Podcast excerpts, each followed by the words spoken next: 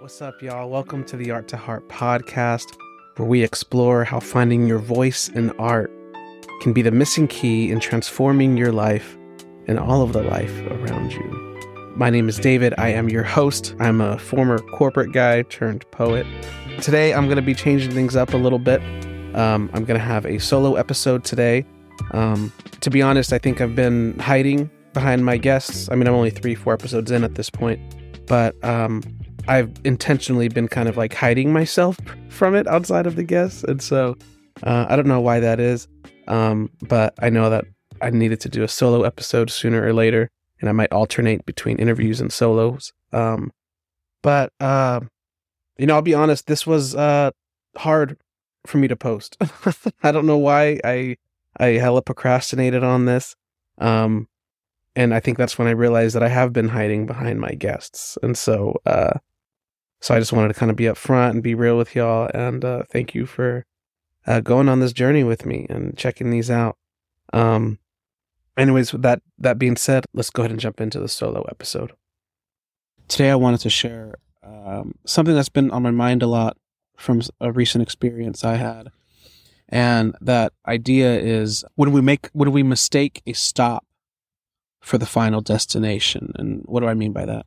Um, so I don't know about you, but a lot of the times I can get in my own head and put too much weight uh, and expectations on a on a trip that I'm gonna about to go on, uh, whether it's a trip or an event or a meeting, an experience, whatever it is. I tend to put too many expectations on it about what I'm gonna learn, what I'm gonna get out of it, and more specifically, how that's going to impact the next step in my life.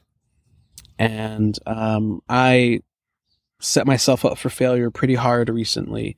So I just got done traveling with a pretty, pretty magical five to six weeks. Um, I was in Europe. I went to Morocco for one of my best friend's wedding. I went to the Sahara Desert, rode on camels, and then I had a poetry retreat in Morocco. And so, um, anyways, a lot of these really crazy things worked out for this trip to happen. And so I kind of got really lost in this joy of life. And to top it off, um, I was going to finish it off by going to Mexico for Day of the Dead, for Dia de los Muertos on November 1st uh, and 2nd. Um, I'll probably talk about this in another episode, but I am um, currently trying to transition my career into that of a death doula and to transitioning for people at the end of their life, helping them transition at the end of life. And with that, I had all these expectations about what going to Mexico for Day of the Dead would mean for me, especially experiencing these indigenous traditional celebrations. And uh, the fact of the matter is, those were just an experience. It wasn't supposed to be this place where I got all of my answers and all of my clarity.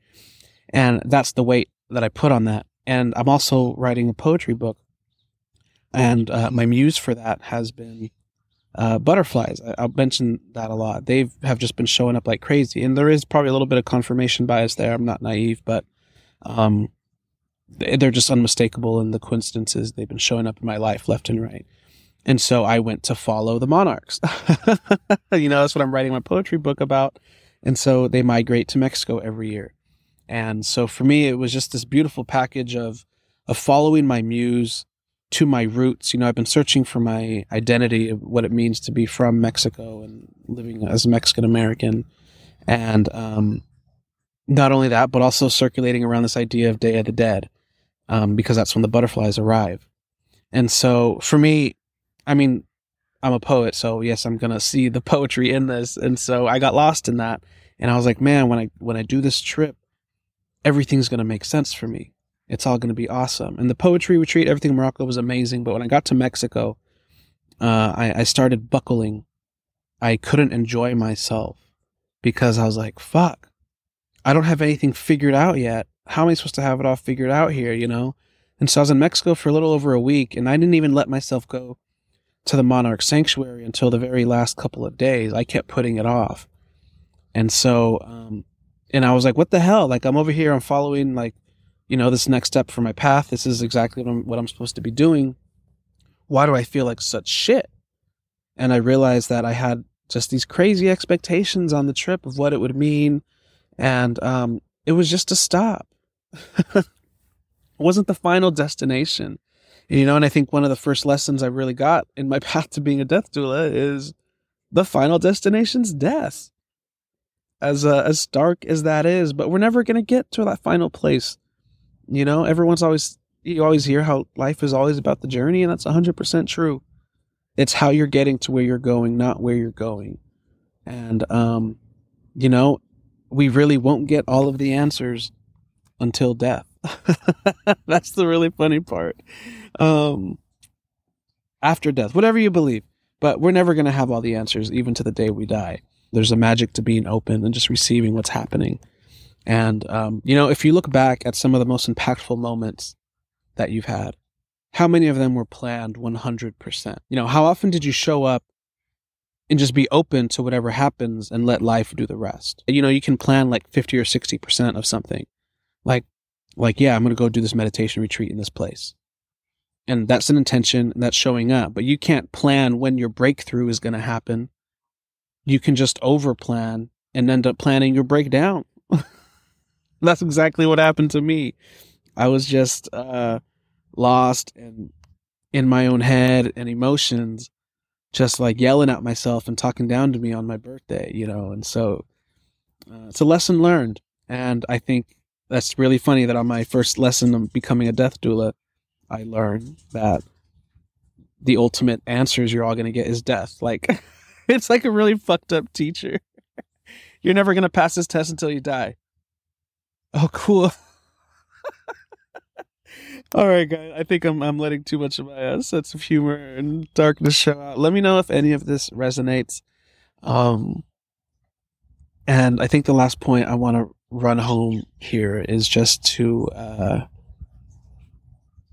to be comfortable with asking more questions and abandoning the answers.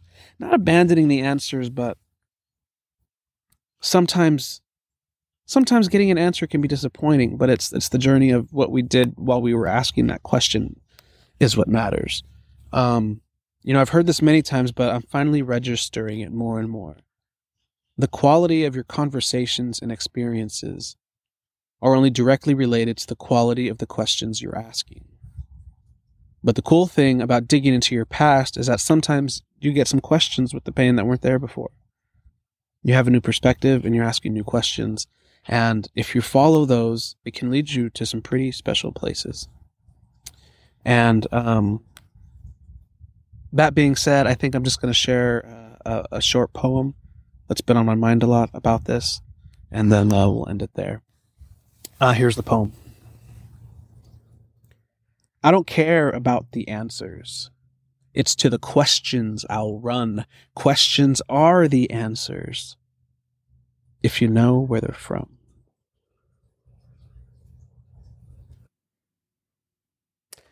All right, y'all. Thank you so much for tuning in today. Uh, I want to end this episode by uh, challenging you to think of a time where you went on a trip, you had this experience planned, and you thought that this trip would solve all of your problems and answer all of your questions.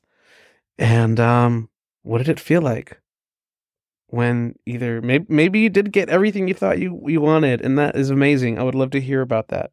But if you didn't get what you wanted and it was just all like this clusterfuck, um, what was that like? And you know, what were the questions you were asking yourself when that happened?